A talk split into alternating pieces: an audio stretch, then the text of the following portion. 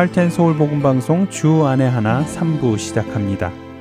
주 안에 하나 3부에는 함께 성경을 읽고 묵상하는 시간인 Let's Read the Bible과 모세의 인생을 드라마로 만나보는 시간인 Bible 드라마 어떻게 자녀에게 성경적인 삶을 가르쳐 주는지 지혜를 얻을 수 있는 Daily Devotional 그리고 은혜의 설교 말씀이 준비되어 있습니다. 먼저 Let's Read the Bible로 이어집니다.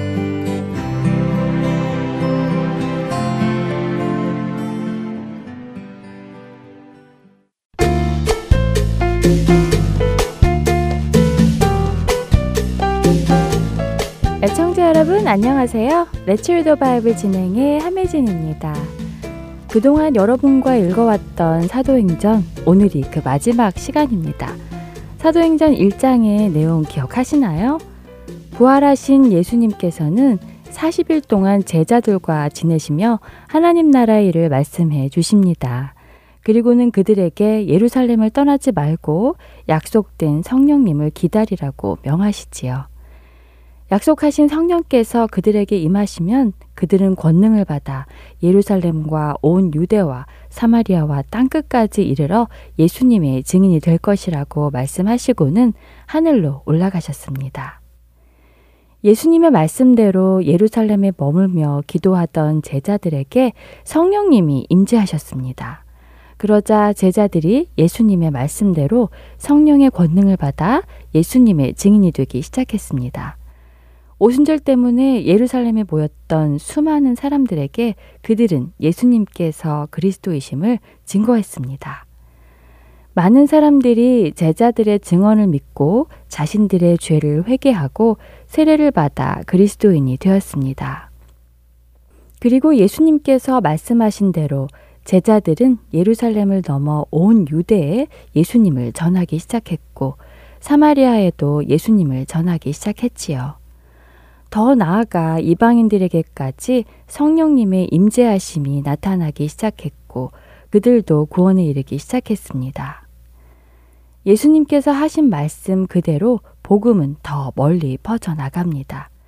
그리고 결국 사도 바울은 오늘 사도행전 28장에 예루살렘에서 멀리 떨어져 있는 로마에까지 가게 됩니다. 이곳에서도 사도 바울은 유대인들을 모아 예수님을 증언하기 시작하지요. 죄인의 몸으로 로마에 끌려왔어도 사도 바울은 자신의 모든 기회를 사용하여 예수님을 증언합니다.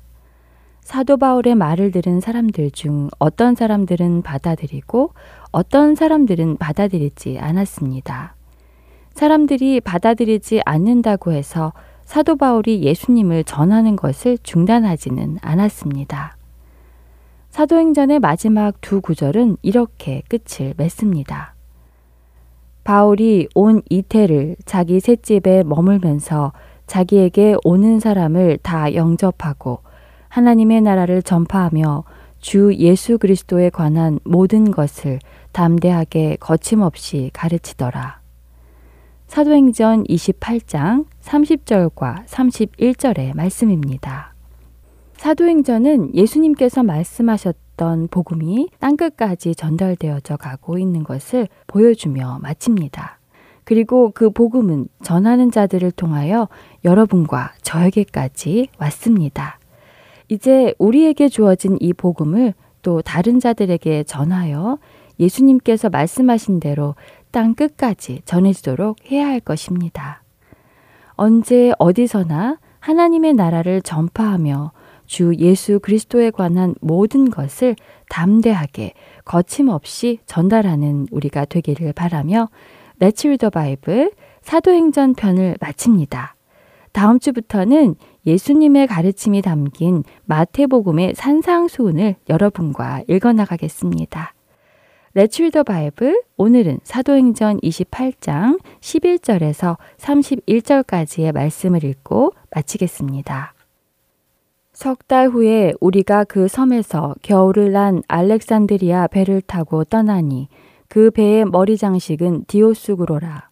수라구사에 대고 사흘을 있다가 거기서 둘러가서 레기온에 이르러 하루를 지낸 후 남풍이 일어나므로 이튿날 보디올에 이르러 거기서 형제들을 만나 그들의 청함을 받아 이레를 함께 머무니라. 그래서 우리는 이와 같이 로마로 가니라. 그곳 형제들이 우리 소식을 듣고 압비오 광장과 트레이스 타베르네까지 맞으러 오니 바울이 그들을 보고 하나님께 감사하고 담대한 마음을 얻으니라. 우리가 로마에 들어가니 바울에게는 자기를 지키는 한 군인과 함께 따로 있게 허락하더라. 사흘 후에 바울이 유대인 중 높은 사람들을 청하여 그들이 모인 후에 이르되 여러분 형제들아 내가 이스라엘 백성이나 우리 조상의 관습을 배척한 일이 없는데 예루살렘에서 로마인의 손에 죄수로 내준 바 되었으니 로마인은 나를 신문하여 죽일 죄목이 없으므로 석방하려 하였으나 유대인들이 반대하기로 내가 마지 못하여 가이사에게 상소함이요 내 민족을 고발하려는 것이 아니니라. 이러므로 너희를 보고 함께 이야기하려고 청하였으니 이스라엘의 소망으로 말미암아 내가 이 쇠사슬에 메인 바 되었노라. 그들이 이르되 우리가 유대에서 내게 대한 편지도 받은 일이 없고 또 형제 중 누가 와서 내게 대하여 좋지 못한 것을 전하든지 이야기한 일도 없느니라. 이에 우리가 너의 사상이 어떠한가 듣고자 하니 이 파에 대하여는 어디서든지 반대를 받는 줄 알기 때문이라 하더라. 그들이 날짜를 정하고 그가 유숙하는 집에 많이 오니 바울이 아침부터 저녁까지 강론하여 하나님의 나라를 증언하고 모세의 율법과 선지자의 말을 가지고 예수에 대하여 권하더라. 그 말을 믿는 사람도 있고 믿지 아니하는 사람도 있어 서로 맞지 아니하여 흩어질 때에 바울이 한 말로 이르되 성령이 선지자 이사야를 통하여 너희 조상들에게 말씀하신 것이 옳도다. 일러스되 이 백성에게 가서 말하기를 너희가 듣기는 들어도 도무지 깨닫지 못하며 보기는 보아도 도무지 알지 못하는도다. 이 백성들의 마음이 우둔하여져서 그 귀로는 둔하게 듣고 그 눈은 감았으니 이는 눈으로 보고 귀로 듣고 마음으로 깨달아 돌아오면 내가 고쳐줄까 함이라 하였으니. 그런즉 하나님의 이 구원이 이방인에게로 보내어진 줄 알라. 그들은 그것을 들으리라 하더라. 바울이 온 이태를 자기 셋집에 머물면서 자기에게 오는 사람을 다 영접하고 하나님의 나라를 전파하며 주 예수 그리스도에 관한 모든 것을 담대하게 거침없이 가르치더라. Let's Read the Bible 오늘은 사도행전 28장 11절에서 31절까지의 말씀을 읽었습니다. 안녕히 계세요.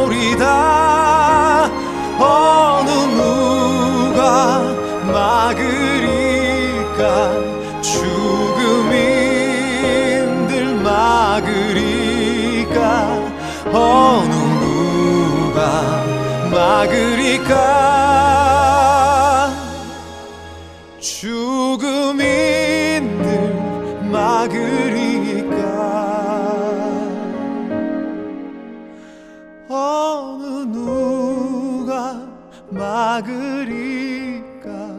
죽음인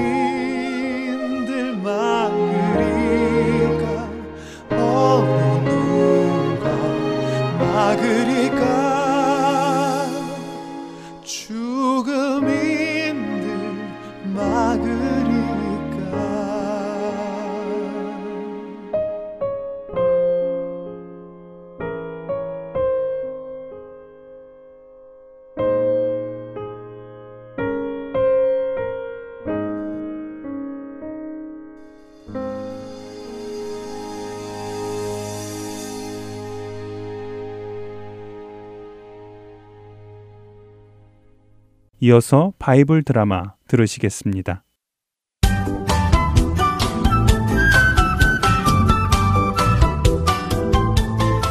애청자 여러분 안녕하세요. 바이블 드라마 모세편 진행의 박영규입니다. 하나님께서 이스라엘 민족은 저주할 수 없는 복을 받은 민족이라는 말씀을 하셨음에도 불구하고 주술사 발람은 모아방 발락이 주겠다는 금은 보화와 명예를 받고 싶은 마음에 모압으로 떠납니다.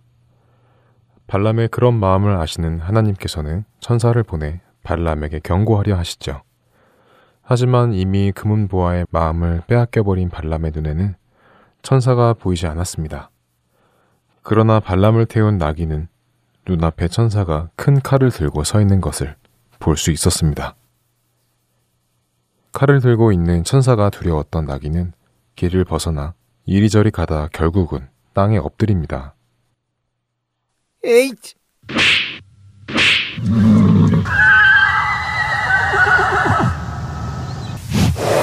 아니 이놈의 나귀가 뭘 잘못 먹었나? 왜 갈 길을 가지 않고 이리저리 헤매는 거야? 야 이놈아 이 나귀야 썩 일어나지 못해? 화가 난 발람은 이번에는 자신의 지팡이로 나귀를 또 때렸습니다. 그때였습니다. 하나님께서 나귀의 입을 열어 나귀가 말을 할 수 있게 하셨죠. 아니 이것 보시오 발람 주인 도대체 내가 뭘 잘못했다고 나를 이렇게 세 번씩이나 때리는 것이오 에? 이놈의 나귀가 말을 하네 거참 희한한 일을 다 보는군 어쨌든 야 이 녀석아 내가 말을 하니 다행이구나 내가 너를 왜 때리는지 몰라서 묻느냐? 나귀 주제에 주인이 가라고 하는 대로 갈 것이지 어찌하여 네가 네 맘대로 이리저리 나를 태우고 다니는 게냐? 내게 칼이 없는 것을 다행히로 여겨라 이놈아. 나한테 칼만 있었으면 내 놈은 오늘 내 손에 죽었다. 이것 보시오 주인나리. 내가 오늘날까지 내 평생 동안 주인나리를 태우고 다닌 나귀가 아니요. 내가 내 평생에 당신을 태우고 다니던 중에 단 한 번이라도 이렇게 말을 안 듣고 다른 곳으로 간 적이 있어. 음, 뭐 그런 적은 없지. 그래, 그거 이상하구나. 그럼 도대체 오늘은 왜 그러는 것이냐? 바로 그때였습니다. 하나님께서 발람의 눈을 밝혀주셨습니다. 그러자 발람의 눈에 화가 난 얼굴로 칼을 들고 서 있는 무시무시한 하나님의 천사가 서 있는 것이 보였습니다. 에이구 깜짝이야. 발람은 급히 나귀에서 내려 하나님의 사자 앞에 엎드렸습니다. 그러자 하나님의 사자가 발람에게 말했습니다. 네 이놈, 너는 어찌하여 너희 나귀를 이처럼 세 번씩이나 때렸느냐? 내 놈의 마음이 악한 생각을 품었기에 내가 이렇게 너를 심판하러 왔거늘. 너의 나귀는 나를 보고 두려워 이리저리 피했는데 내 놈은 돈의 눈이 멀어 나를 보지도 못하고 충성된 너의 나귀만 때리는구나. 너는 너의 나귀에게 감사해야 한다. 너의 나귀가 나를 보지 못하고 그대로 왔으면 이놈은 벌써 나의 칼에 죽임을 당했을 것이고 나귀만 살았을 것이다. 천사의 말에 발람은 덜덜 떨리는 목소리로 답했습니다. 아이, 아이고, 제, 제가 죽을 죄를 지었습니다. 제 제발 한 번만, 한 번만 용서해 주십시오. 주께서 제가 이 길을 가는 것을 원치 않으신다면 제, 제, 제가 집으로 도, 돌아가겠습니다. 그럴 것 없다. 이미 나선 길이니 저들과 함께 모압으로 내려가라. 그러나 너는 여호와 하나님께서 허락하시는 말만 하도록 해라. 그렇지 않으면 내가 너를 그만두지 않을 것이다. 아, 네, 뭐, 뭐, 물론 입죠, 물론 입죠. 절대 다른 말은 하지 않겠습니다. 이렇게 하여 겁에 질린 발람은 모압의 귀족들과 함께 모압으로의 먼 길을 떠났습니다. 발람 일행이 모압 가까이에 오고 있다는 소식이 전해지자 모압의 왕 발락은 국경에 있는 성읍에까지 가서 발람을 맞이합니다. 오, 팔람 주술사, 어서 오시오, 어서 오시오. 이야, 이거 이렇게 먼 길을 와주시니 정말 감사하오. 아, 내가 벌써부터 팔람 주술사를 이렇게 모시라 했는데, 아, 왜 이제 오시는 거요? 내 팔람 주술사에게 최고의 대우를 해주려 했는데 말이오. 아무것도 아닌 저 같은 것을 이렇게 불러주시니 감사합니다만, 제가 무얼 할 수 있겠습니까? 특별히 이스라엘의 하나님 여호와께서 제 입에 주시는 말씀 외에는 아, 제가 드릴 말씀이 없습니다. 아이 됐어 됐어. 그 이야기는 나중에 합시다. 이렇게 오셨으니 내 궁으로 가서 우리 큰 잔치를 먼저 엽시다. 발락은 발람을 데리고 자신의 성으로 갔습니다. 그리고 그를 위해 많은 소와 양을 잡고 큰 잔치를 벌이며 발람 주술사를 우대했지요. 과연 발락 왕은 발람 주술사를 통해 이스라엘을 저주할 수 있을까요? 바이블 드라마 다음 시간에 뵙겠습니다. 안녕히 계세요.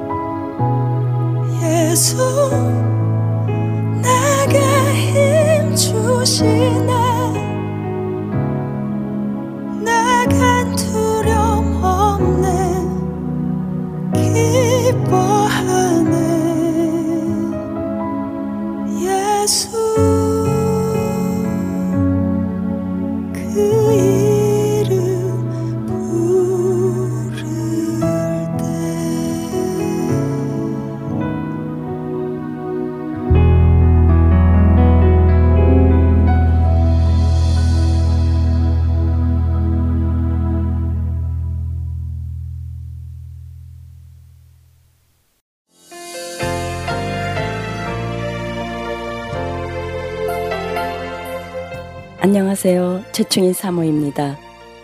믿지 않는 자에게 복음을 믿는 자에게는 영적 성장을 위하여 매주 예수 그리스도의 복음을 CD에 담아 전하는 하텐서울 복음 방송.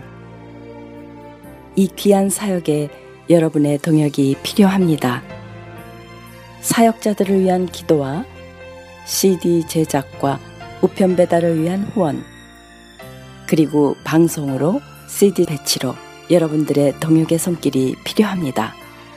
영혼을 살리고 세우는 이 귀한 사역을 함께 해주세요. 믿진 않은 자에게는 복음을 믿는 자에게는 영적 성자율 여기는 하여튼 서울 복음 방송입니다.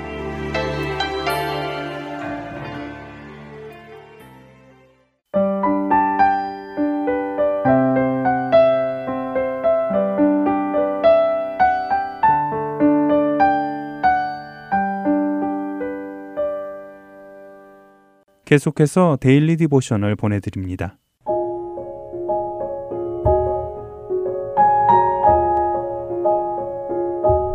애청자 네, 여러분 안녕하세요. Daily Devotional 진행의 최소영입니다.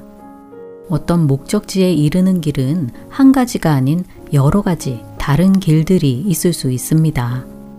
그러나 구원의 길은 예수님 한 분 뿐이시지요. 사도행전에서도 다른 이로서는 구원을 받을 수 없나니 천하 사람 중에 구원을 받을 만한 다른 이름을 우리에게 주신 일이 없음이라 라고 말씀하고 계십니다. 오늘은 이것에 대해 나누어 보고 말씀을 묵상하는 시간 되시길 바랍니다. 오늘 Daily Devotional의 제목은 The Way입니다. 가족들과 함께 놀이공원에 온 들레이니는 롤러코스터를 타기 위해 줄을 서 있습니다. 줄을 서서 기다리던 중 들레이니는 목이 말라 물을 마시려고 잠시 water fountain에 갔다 왔지요. 그런데 돌아와 보니 어찌된 일인지 가족들이 보이지 않았습니다. 분명 이 자리에 있었는데 다들 어디로 간 것인지 알 수 없었지요. 당황한 들레이니는 롤러코스터 앞에 길게 늘어선 줄을 앞뒤로 살피며 엄마와 아빠 그리고 동생을 찾아 헤매기 시작했습니다. 아무리 찾아도 안 보이자 이번에는 아까 점심을 먹었던 장소로 뛰어가 보았지요. 하지만 이곳에도 가족들은 보이지 않았습니다. 들레이니는 당황스럽고 무서워서 눈물이 날 것 같았지만 꾹 참으며 애써 침착해 보려 했지요. 그때 갑자기 엄마가 예전에 하셨던 말씀이 생각났습니다. 만약 놀이공원에서 길을 잃거나 서로 못 찾게 되는 일이 생기면 중앙에 있는 큰 관람차 앞에서 만나기로 했던 것이었지요. 이제 관람차가 어디에 있는지 찾으면 되겠다는 생각에 들레이니는 주위를 두리번거렸습니다. 그리고 놀이공원 안에 어디에서든 관람차는 잘 보이기 때문에 길을 쉽게 찾을 수 있을 것이라고 하셨던 엄마의 말씀도 떠올랐지요. 드디어 관람차를 발견한 들레이니는 서둘러 뛰어가기 시작했습니다. 그리고 관람차 앞에서 기다리고 계시는 엄마를 발견한 들레이니는 엄마 품에 뛰어가 안겨서는 참고 있던 울음을 터뜨리고 말았지요. 엄마는 들레이니를 한참 찾았다고 말씀하시며 이제 안심이 되시는 듯 들레이니의 등을 쓰다듬어 주셨습니다. 들레이니도 가족들을 한참 찾았다고 하며 길을 잃으면 관람차 앞에서 만나자고 하셨던 엄마의 말씀이 떠올라 찾을 수 있었다고 말하였지요. 이제 마음이 놓인 가족들과 들레이니는 놀이공원에서 즐거운 시간을 보냈습니다. 다음 날 들레이니와 가족들은 교회에 가서 예배를 드리고 집에 돌아왔지요. 들레이니는 마이크 목사님께서 길을 잃은 자들에 관해 말씀하셨다고 하며 자신도 어제 길을 잃어보았기에 그것이 얼마나 무서운지 잘 안다고 말하였습니다. 관람차로 가는 길이 가족들을 만날 수 있는 길이었다고 하며 그 길을 찾기 전까지는 한참 헤맬 수밖에 없었다고 들레이니는 덧붙였지요. 들레이니의 말에 아빠는 맞다고 하시며 놀이공원에서 길을 잃는 것도 무섭지만 마이크 목사님께서 말씀하신 길을 잃은 자들, 즉 죄 가운데 헤매고 있는 자들의 상태가 더 안타까운 것이라고 말씀하십니다. 그러자 들레이니는 죄 가운데 길을 잃고 헤매일 필요가 없다고 하며 예수님은 우리를 구원하는 길이 되시기에 예수님께로 가면 된다고 말하였지요. 아빠는 예수님만이 우리를 죄에서 구원하시고 영원한 생명으로 인도하는 길이라고 말씀하시며 오늘 이야기는 마칩니다. 우리를 죄에서 구원하고 영원한 생명을 얻는 유일한 길은 예수님 뿐입니다. 그런데 어떤 사람들은 예수님이 아닌 다른 것들을 통해 구원을 받고자 합니다. 그저 교회에 다니기만 하면 구원을 얻을 수 있다고 생각하거나 착한 일을 하면 영생을 얻을 수 있다고 믿기도 하지요. 하지만 예수님 외에 그 어떤 것도 우리를 죄에서 구원할 수 없습니다. 우리는 스스로 죄와 죄의 결과를 해결할 수 있는 능력이 없습니다. 예수님을 믿고 예수님을 구주로 영접한 자는 구원을 얻습니다. 더 이상 죄 가운데 헤매이지 않게 되는 것이지요. 자녀들이 구원의 길 되신 예수님만 따르고 죄 가운데 헤매고 있는 사람들에게 예수님을 전하도록 권면해 주시기 바랍니다. 오늘 함께 묵상할 말씀은 요한복음 14장 6절 예수께서 이르시되 내가 곧 길이요 진리요 생명이니 나로 말미암지 않고는 아버지께로 올 자가 없느니라 입니다. 구원의 하나님을 높이고 찬양하는 우리 자녀들 되길 소망하며 오늘 데일리 디보셔널 마칩니다. 안녕히 계세요.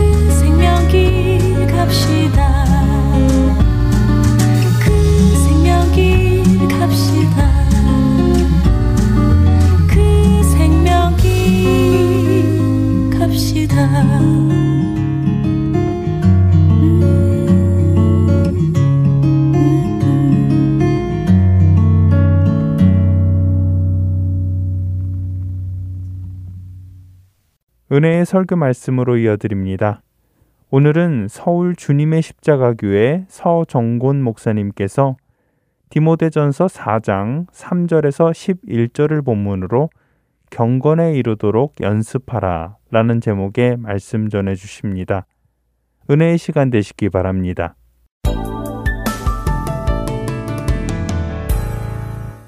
디모데전서 4장 3절로부터 11절까지 말씀입니다. 혼인을 금하고 어떤 음식물은 먹지 말라고 할 터이나 음식물은 하나님이 지으신 바니 믿는 자들과 진리를 아는 자들이 감사함으로 받을 것이니라. 하나님께서 지으신 모든 것이 선함에 감사함으로 받으면 버릴 것이 없나니 하나님의 말씀과 기도로 거룩하여짐이라. 네가 이것으로 형제를 깨우치면 그리스도 예수의 좋은 일꾼이 되어 믿음의 말씀과 네가 따르는 좋은 교훈으로 양육을 받으리라. 망령되고 허탄한 신화를 버리고 경건에 이르도록 네 자신을 연단하라. 육체의 연단은 약간의 유익이 있으나 경건은 범사에 유익하니 금생과 내생에 약속이 있느니라. 미쁘다 이 말이여 모든 사람들이 받을만 하도다. 이를 위하여 우리가 수고하고 힘쓰는 것은 우리 소망을 살아계신 하나님께 두미니 그 모든 사람 특히 믿는 자들의 구주시라. 너는 이것들을 명하고 가르치라. 아멘. 잠시 기도하겠습니다. 하나님 아버지, 바울의 일생 가운데 참으로 인생의 마지막에 어, 유언처럼 디모데에게 했던 이 말씀이 오늘 하나님께서 또 마지막 시대를 살고 있는 우리에게 주신 하나님의 음성으로 저희들이 이 시간에 받기를 원합니다. 어, 우리들 심령 심령들마다 높아져 있는 것들 이 시간에 다 하나님의 말씀 앞에 낮춰주시고 이 말씀이 살아계신 하나님의 말씀이요 나에게 주신 하나님의 말씀으로 받아 이 시간에도 우리 심령 가운데 역사할 수 있도록 어, 주님 도와주시옵소서 예수님 이름으로 기도합니다. 아멘. 신약 성경에 경건이라는 단어가 13번 나오는데 그 중에 디모데 전서에 9번이 나옵니다. 어, 그 말은 디모데 전서의 주제는 경건이다. 이렇게 얘기해도 과언이 아닙니다. 그리스도의 선한 일꾼이 되기 위해서는 반드시 경건해야 한다. 하나님의 사람으로 쓰임 받기 위해서는 반드시 경건해야 한다. 하는 것이 어, 디모데 어, 전후서의 내용일 것입니다. 어떤 면에서 경건이라는 것은 신자와 불신자를 구별하는 열쇠이기도 하고요. 예수 믿는 사람의 특징이기도 하고 우리 그리스도인들의 신앙생활의 목표이기도 합니다.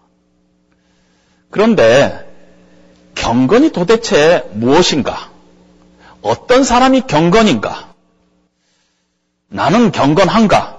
이 경건에 대한 definition이 정확하게 내려지지 않고 두리뭉실 내리고 있기 때문에 자주 우리들은 어, 이 부분에 대해서 실수를 하게 됩니다.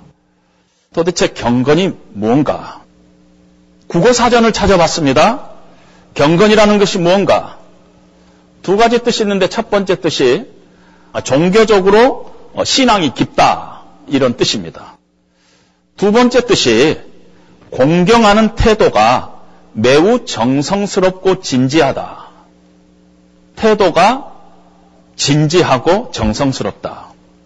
그리고 나서 국어 사전에 보니까 예문을 하나 주고 있습니다. 시민 여러분들은 발걸음을 멈추고 엄숙하고 경건한 마음으로 국기를 향해 주시기 바랍니다. 이렇게 되어 있습니다. 어떤 매우 정성스럽고 진지한데 그 대상은 국기다. 이렇게 얘기할 수 있습니다. 기독교가 말하는 경건은 무엇인가? 이 경건이라는 단어는 경건하다 하는 단어는 영어로 godly입니다. 가드하고 관계가 돼요. 가드하고. 아, 그래서 이 경건이라는 단어의 헬라 원문을 이렇게 봤더니 유세베이아라는 뜻입니다. 유라는 뜻은 선하다, 좋다, 기쁘다 이런 뜻이고 어, 세베이아는 두렵다 이런 뜻입니다. 그러니까 경건하다 하는 뜻은 선한 두려움이다 이렇게 표현할 수가 있습니다. 두렵기는 두려운데 기쁨의 두려움이다 이런 뜻도 될 수 있습니다. 이해가 갑니다. 우리가 하나님을 사랑합니다. 그런데 조심하고 기쁨으로 두려워하면서 하나님을 사랑한다는 것입니다. 두려움이라는 뜻은 그냥 우리가 두렵다, 이런, 무섭다, 이런 뜻이 아니라 조심하여 높게 받들다, 경외하다, 이런 뜻이 더 가깝습니다. 그래서 선한 어떤 두려움이 우리 가운데 있는 거. 여러분, 진정으로 사랑하는 사람에 대해서는요, 두려움이 공존합니다. 그 무섭다 그런 두려움이 아니라 조심하고 어, 그분을 오너하고 높이는 그런 두려움이 있잖아요. 그 사람을 정말로 내가 어, 존경하고 사랑하면은 함부로 말하지 않습니다. 상처받을 말을 하지 않아요. 여러분들 우리 자녀를 진정으로 사랑하면은 우리 자녀에게 함부로 말하지 않습니다. 우리 자녀도 하나님의 형상으로 이렇게 형상을 가진 고귀한 인격체이기 때문에 우리가 그 자녀가 비록 내 자녀지만은 함부로 대하지 않는다는 것입니다. 자녀라고 함부로 대하지 않는다는 것입니다. 어떤 면에서 그 안에 조심하는 게 있다는 것입니다. 좋은 두려움이 어, 선한 두려움이 있다는 것입니다. 그래서 사랑은 무례히 행치 아니하며 하는 그런 어, 성경의 말씀이 있지 않습니까? 하나님을 사랑합니다. 그분을 높입니다. 그래서 하나님이 기뻐하시는 일 기뻐하고 하나님의 뜻대로 살기로 결심하는 것. 그런 마음을 가지고 세상을 살아가는 크리스찬. 그것이 경건한 크리스찬입니다. 다시 말씀드립니다. 위로는 하나님을 인정하고 사랑하고 하나님이 기뻐하시는 일 기뻐하고 하나님의 뜻대로 어, 살기를 결단하면서 또 세상 사람들 사이에서는 크리스찬답게 구별된 삶을 살아가는 사람을 경건하다. 성경적으로 경건한 사람이다. 이렇게 얘기할 수가 있습니다. 그것이 경건의 뜻입니다. 근데 오늘 사도 바울은 이 경건을 이야기하기 전에 잘못된 경건을 우리에게 보여줍니다. 잘못된 경건을 보여주면서 3절에 어떤 사람들은 이 경건을 이야기하면서 혼인을 금하고 어떤 음식은 먹지 말라 하는 그런 사람들이 있다는 것입니다. 경건에 이르는 길이 금욕이라고 생각하는 사람들이 있다는 것이에요. 어떤 것을 하지 않은 것을 경건이라고 생각한다는 것입니다. 여러분, 그 초대교회 시대에는 그 유대교의 한 부파인 에세네파가 그 어떤 이 금욕주의적인 성향을 갖고 있었습니다. 또 영지주의적인 이단들이 들어와 가지고 어, 육체나 물질은 다 악한 것이다 이렇게 해가지고 그런 생각들이 교회 안에 이렇게 침투해 와가지고 경건이 뭐냐 어떻게 하면 우리가 경건하게 되느냐 했을 때 결혼을 하지 않으면 경건하다고 생각을 했고 어떤 거룩하지 않은 어떤 음식 그런 것들을 절제하는 것 그런 것들을 경건이라고 생각을 했습니다. 쾌락을 악으로 여기고 극기를 덕으로 어, 존중하는 금욕주의적인 어, 사상이 초대교회에 있었습니다. 육신은 악하다는 것이 영이 고귀한 거고 우리 육신은 다 악한 것이라는 것이 육신이 악한 것이니까 결혼 엑스표예요. 부부관계 엑스표예요. 경건은 뭘 안 하는 거예요. 뭔가 육신하고 관계되는 건 안 하는 것이 경건한 것이라고 어, 그들은 생각했습니다. 여러분 우리 한국 교회에 이런 영향이 있는 거 아시죠? 여러분 우리 한국 교회는 예수 믿고 나서 간증하면 대부분 어떤 간증이에요? 나 담배 끊었다. 나 술 끊었다. 뭐 보통 담배 끊었다. 술 끊었다. 어떤 뭔가를 안 하는 것이 예수를 믿는 그런 간증이 되고 어, 있을 만큼 우리 한국 기독교 안에도 이런 잘못된 경건에 대한 어, 생각들이 우리 안에 깊게 깔려 있다는 것입니다. 물론 하나님께서는 어떤 사람을 독신으로 부르실 때가 있어요. 혼자 살게 하나님께서 할 때도 있다는 것입니다. 또한 우리가 그리스도의 제자로서 살아가면서 금식이 때로는 필요할 때가 있어요. 금식을 해야 할 때가 금식에 대한 훈련이 필요할 때가 있다는 것입니다. 그러나 혼자 산다는 것, 독신으로 산다는 것, 산다든가, 혹은 금식을 한다든가 하는 것은 특수한 것이지 모든 사람을 향한 하나님의 일반적인 뜻이 아니라는 것입니다. 왜 금욕주의가 잘못되어 있냐면은 하나님의 창조의 은혜를 소중히 여기고 있지 않다는 것이에요. 하나님께서 선하게 창조한 것인데 그걸 감사함으로 받아야 되는데 그걸 악한 것이라고 생각하면은 하나님의 은혜를 배척하는 꼴이 된다는 것입니다.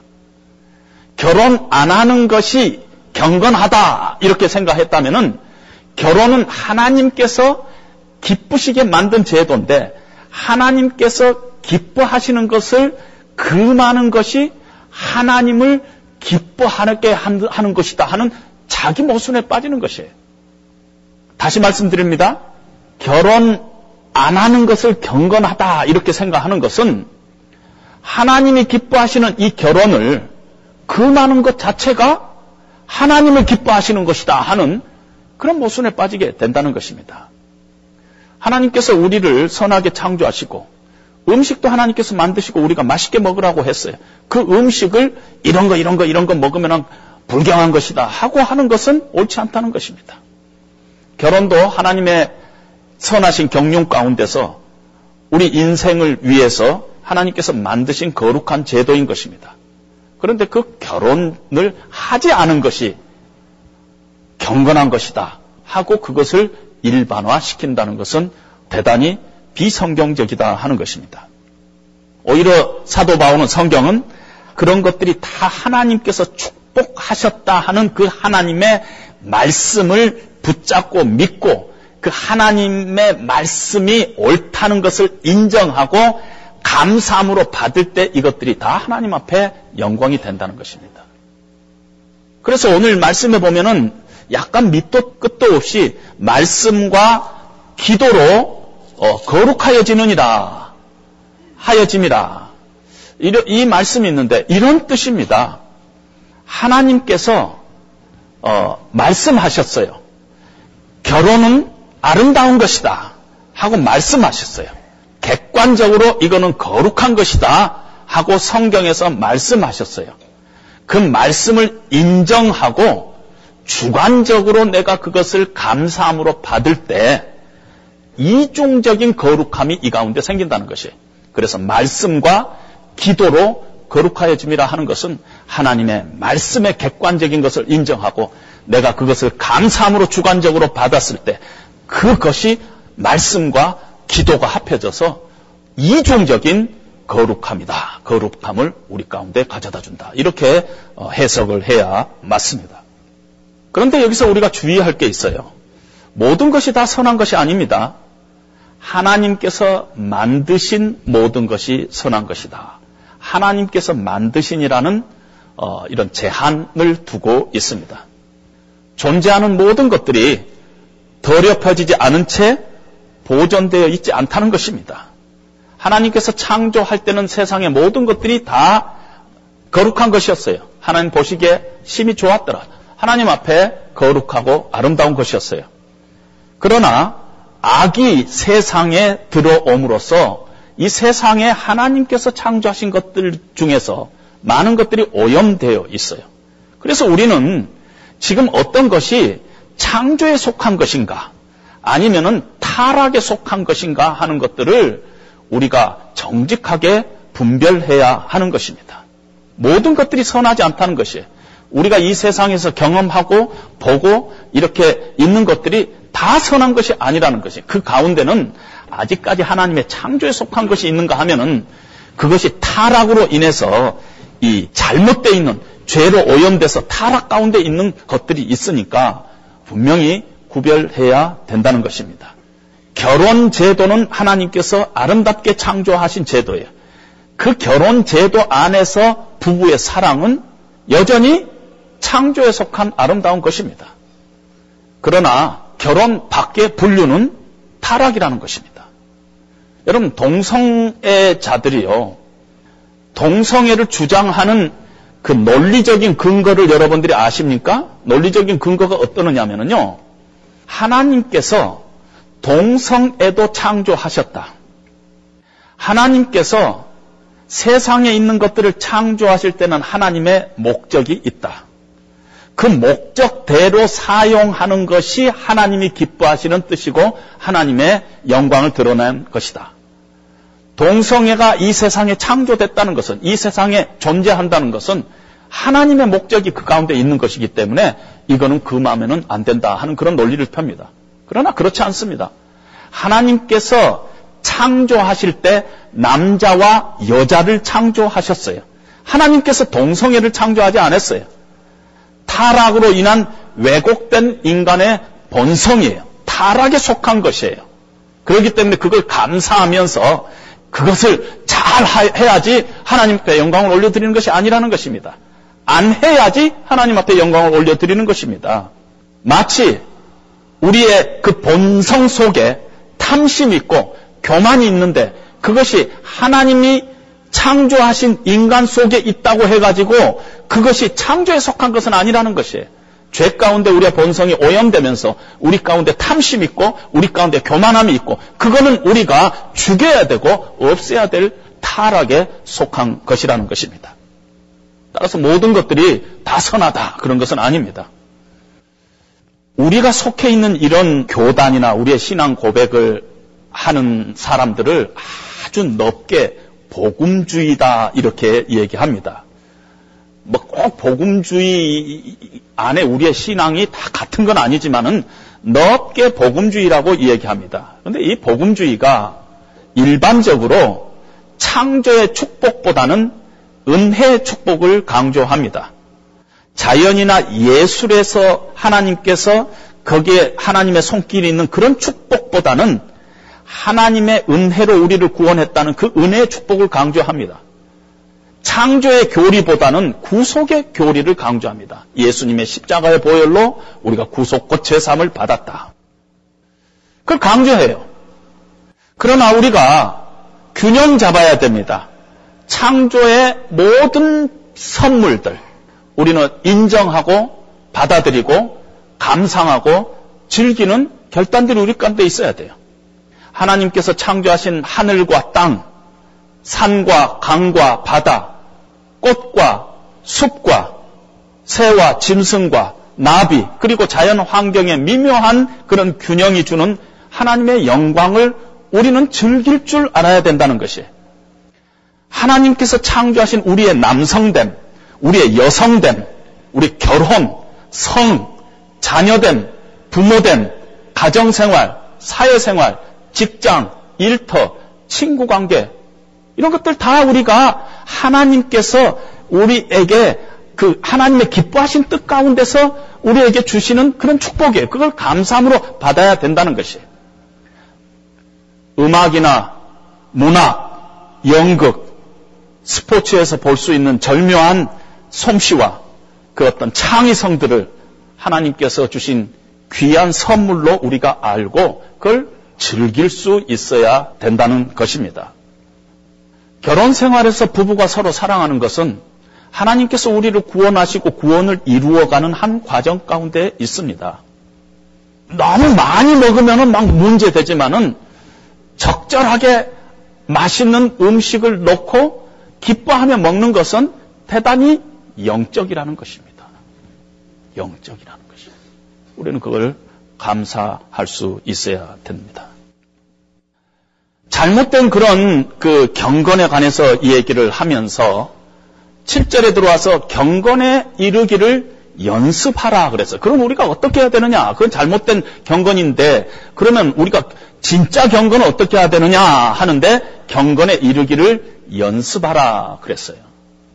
경건에 이르기를 연습하라 이 말씀 속에는 경건이 우리의 목표기는 한데 그것이 하루아침에 이루어지는 것이 아니라 하는 뜻이 이 안에 있습니다. 어떤 경건이라는 것이 어떤 프로세스지 어떤 순간적으로 이루어지는 것이 아니라는 것이 우리의 노력과 우리의 수고와 우리의 애씀을 통해서 점진적으로 이렇게 얻어지는 것이 경건이라 하는 것입니다. 우리가 속한 복음주의에서는 복음을 강조합니다. 하나님의 은혜를 강조합니다. 하나님 안에서 우리가 얻은 기쁨과 평강과 쉼과 자유 이것을 강조합니다. 여러분 하나님의 은혜로 우리는 하나님의 자녀가 된 축복을 얻게 됐어요. 그 축복을 우리는 누려야 합니다. 그러나 하나님 안에서 우리가 받은 은혜의 누림 위에 우리는 하나님의 자녀답게 성장해야 되고 하나님의 자녀답게 성숙해야 되고 하나님의 자녀답게 우리는 더 발전해야 되고 더 진보해야 되는 그런 노력이 우리 가운데 있어야 된다는 것이에요. 신학적으로 이런 말이 있어요. 기독교 안에서 indicative 안에는 imperative가 들어있다. indicative라는 것은 서술형이라는 뜻이에요. imperative라는 것은 명령형이라는 것이에요. 이 기독교 안에 서술형 안에는 명령형이 들어있다는 것이에요. 우리가 하나님의 자녀가 됐다 하는 서술형 속에는 이제는 하나님의 자녀답게 살아가야 할 그러한 우리 안에 책임이 우리 안에 있다는 것이에요. 하나님이 그 명령까지 우리에게 주시고 있다는 것입니다. 그래서 우리는 하나님의 은혜에 대한 그 축복을 누리기도 하고 감사해야 되지만 동시에 그 은혜 누림 위에 하나님의 자녀답게 우리가 경건에 이르도록 연습하는 것은 우리에게 늘 필요한 또 하나의 우리의 신앙의 과정이라 하는 것입니다. 그래서 그것을 위해서 10절에 보니까 이를 위하여 우리가 수고하고 힘쓴다. 옛날 성경에 보면 수고하고 진력한다. 이렇게 아주 아주 힘을 쏟아서 한다. 애쓴다. 힘쓴다. 수고하고 진력한다. 이를 위해서 우리가 수고하고 애쓴다는 것입니다. 물론 우리는 특별한 은혜들을 체험합니다. 우리가 부흥회 같은 데 가갖고 특별한 은혜를 체험합니다. 그러나 우리는 특별한 은혜 속에 계속 살 수 없어요. 우리는 매일의 일상 속에서 살아야 돼요. 우리 육체의 고달픔 가운데서, 삶의 프레셔 가운데서, 인간관계 어려움 가운데서 매일 똑같은 죄를 질 수밖에 없는 우리의 연약함과 죄성 가운데서 우리가 살아가야 되는 것이에요. 그것이 신앙생활이고 그런 가운데서 우리가 순간순간 매일매일 훈련을 통해서 우리가 하나님이 원하는 경건에 이르는 연습을 하게 되는 것입니다. 경건의 연습도 마찬가지라는 것이에요. 그래서 본문에는 없지만 4장 15절에 보면은 이 모든 일에 전심전력하여 너희 성숙을 모든 사람들에게 나타내도록 하라. 전심전력하라는 것이 이 경건을 그냥 적당히 하지 말고 전심전력하라고 우리에게 얘기를 하고 있습니다. 여러분들 중에서 이런 의문이 갑자기 들 수 있습니다. 목사님께서 구원도 하나님의 은혜로 받은 것이지만 성화도 하나님의 은혜라고 그러지 않았습니까? 맞습니다. 근데 분명한 건요, 우리가 성화의 과정에서 우리 안에 하나님의 은혜로 채워지면은 하나님의 은혜는 운동력이 있어요. 생명이 있어요. 절대 가만히 있지 않습니다. 절대 가만히 멤버십만 따놓고 가만히 있지 않는다는 것이에요. 운동력이 있어요. 마치 이 씨앗이 은혜라는 환경을 갖춰주면은 싹이 나고 거기서 꽃이 피고 열매가 맺는 것하고 똑같이 반드시 운동하게 돼 있다는 것입니다. 강조점이 어디에 있느냐에 따른 것이라는 것입니다. 고린도전서 15장 10절에 보면은 사도 바울이 이 은혜 가운데서 진력하는 모습을 봅니다. 나의 나 된 것은 하나님의 은혜로 된 것이니 내게 주신 그의 은혜가 헛되지 아니하여 내가 모든 사도보다 더 많이 수고하였으나 내가 한 것이 아니요 오직 나와 함께 하신 하나님의 은혜로다. 실제적으로는 정말 다른 사도보다도 훨씬 수고하고 그랬어요. 그러나 그것을 나의 어떤 내 자신의 어떤 자랑이 아니라 이게 참 하나님의 은혜로 내가 이 일을 한 것이다. 나의 나 된 것은 오직 하나님의 은혜다 하는 그런 어, 고백을 하고 있습니다. 우리 복음성가에도 그렇지 한량 없는 은혜, 갚을 길 없는 은혜, 내 삶을 에워싸는 하나님의 은혜. 근데 그 은혜 때문에 나 두려움 없이 이 땅을 밟음도 나를 붙드시는 하나님의 은혜라.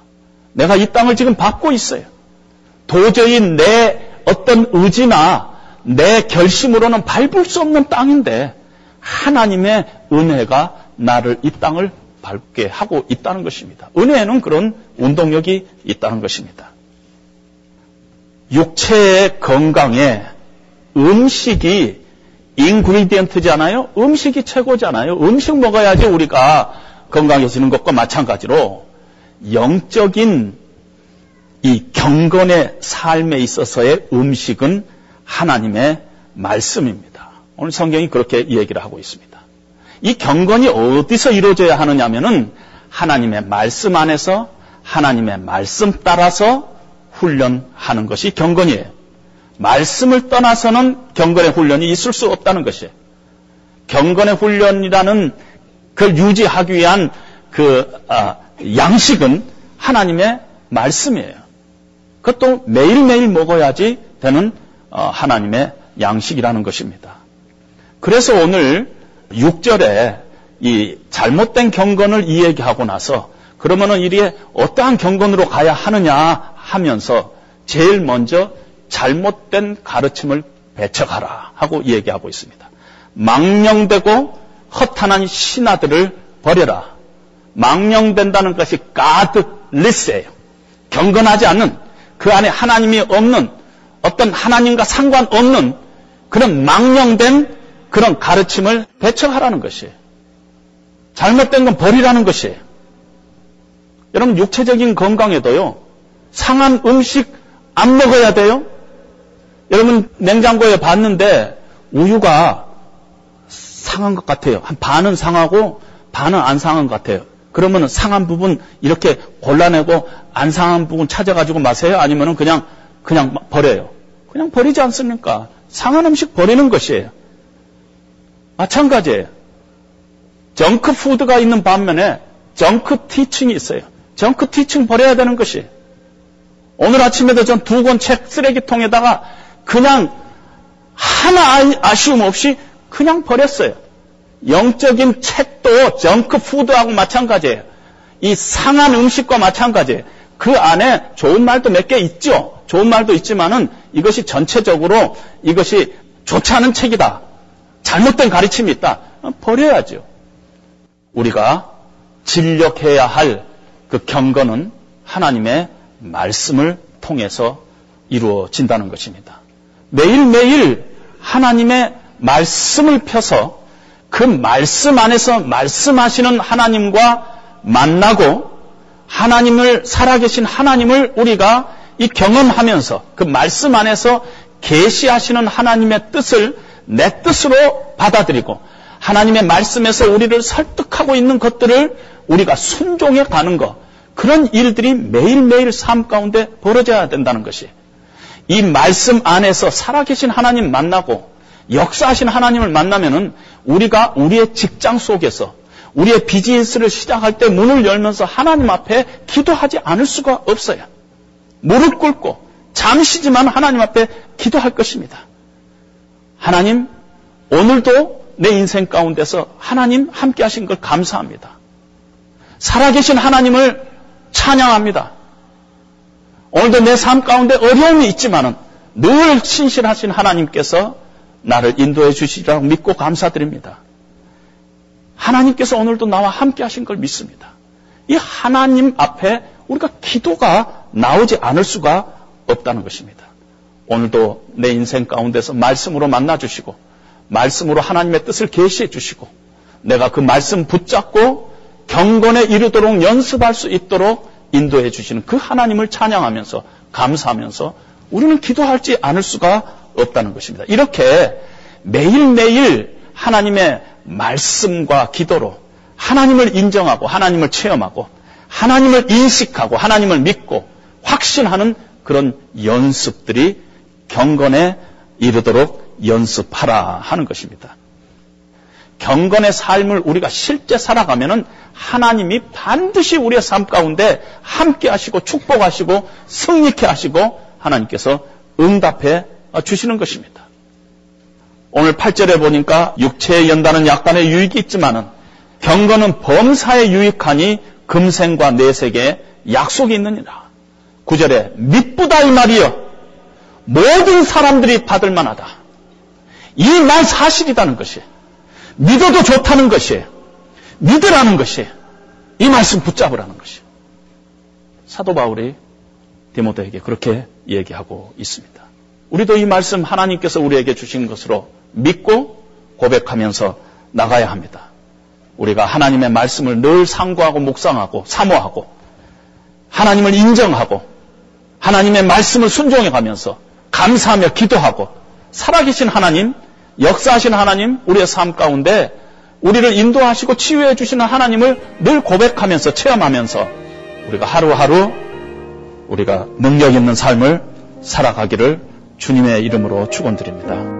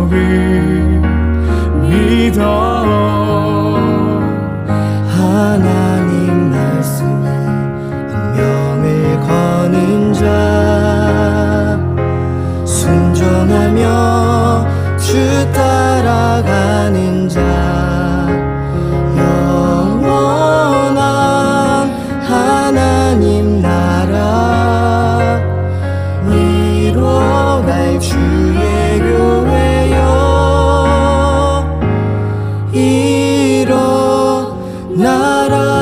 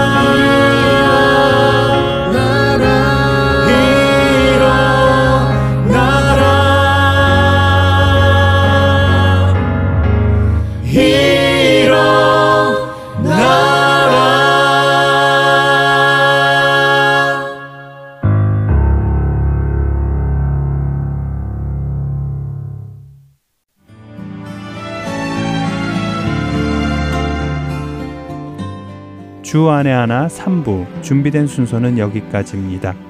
청취해 주신 여러분들께 감사드립니다. 다음 주에 다시 뵙겠습니다. 안녕히 계세요.